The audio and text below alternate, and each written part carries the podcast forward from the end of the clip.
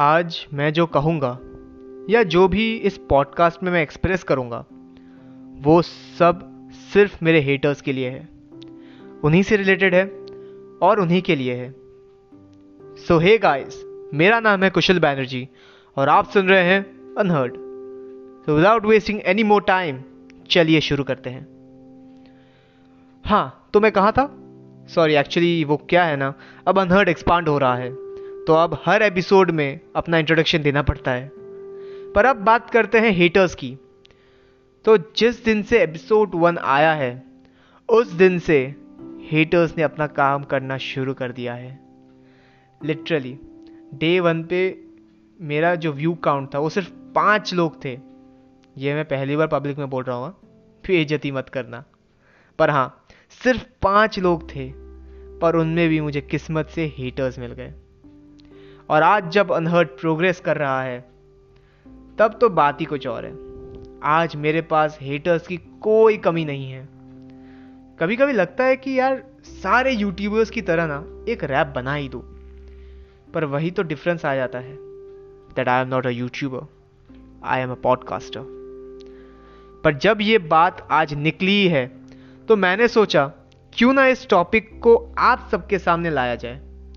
ऐसा हम सबके साथ हुआ होगा कि हमारे लाइफ में कोई एक ऐसा आया तो है जिन्होंने हमारी हर बात पे, हर अचीवमेंट को क्रिटिसाइज किया होगा। चाहे वो आपके ग्रेड्स हो या आपके को करिकुलम अचीवमेंट्स मतलब उनकी नज़रों में आप हमेशा एक ज़ीरो ही रहोगे। भाई, मेरे लाइफ में तो ऐसे बहुत सारे लोग आए हैं मे बी आगे और भी आएँगे। काफ़ी बुरा लगता है। जब क्रिटिसाइजेशन सुनने को मिलता है। गुस्सा भी बहुत आता है। ऐसा लगता है कि उन्हें मार दूँ जाके। Because they don't know the amount of time energy और आपने अपने आप को किसी पर्टिकुलर टाइम में कितना दिया है। तो हाँ सच है बुरा लगता है। यू you नो know, जब अनहर्ड का पहला एपिसोड निकला था तो लोगों ने तो इस पॉडकास्ट के नाम तक को क्रिटिसाइज किया था। ऐसा नहीं कहूँगा कि मुझे बुरा नहीं लगा। बहुत पेन फेल हुआ। गुस्सा भी आया। लगा कि सब कुछ छोड़ दूँ और सिर्फ़ पढ़ाई पे ध्यान दूँ। But on the second thought मैंने सोचा कि मेरे पॉडकास्ट को लोग क्रिटिसाइज कर रहे हैं। तो let's work on that part जो क्रिटिसाइजेशन का पार्ट बन रहा है। तो मैंने उस पर काम करना शुरू कर दिया। यार, मुझे एपिसोड को मेरी बायोग्राफी जर्नी नहीं बनानी है। वो किसी और दिन के लिए रखते हैं। अरे यार कंटेंट भी कोई चीज़ होती है। सब कुछ आज ही जान लोगे क्या? So yeah coming back to point sorry यार कभी कभी पॉइंट से भटक जाता हूँ। थोड़ा सहना पड़ता है। जो पुराने ऑडियंस है, उनको पता है। जो नए हैं, उनको लिए, उनके लिए बोल रहा हूँ।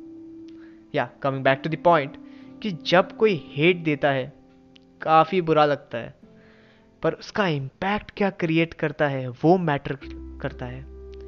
ना impact can be both negative और पॉजिटिव और वो आपके ऊपर है कि वो क्रिटिसाइजेशन को आप कैसे ले रहे हो इधर इन नेगेटिव और इन पॉजिटिव वे मेरे haters though they criticize me a lot taunt me a lot and often मुझे इंस्टा पे गालियाँ पड़ती हैं, क्या ही कर सकते हैं? But then too I love my haters ought to because their criticization taunts made me determined to produce content for you all guys dear haters today unheard is a family of 20 250k there was a time जब मुझे आप सबकी बातें काफ़ी चुपती थी and then there is this time जब मुझे आपके टॉन सुनकर हंसी आती है and you know what I know what exactly you will say after this अरे यार, कैसा बेशर्म आदमी है? इतना बोला पर मानता ही नहीं।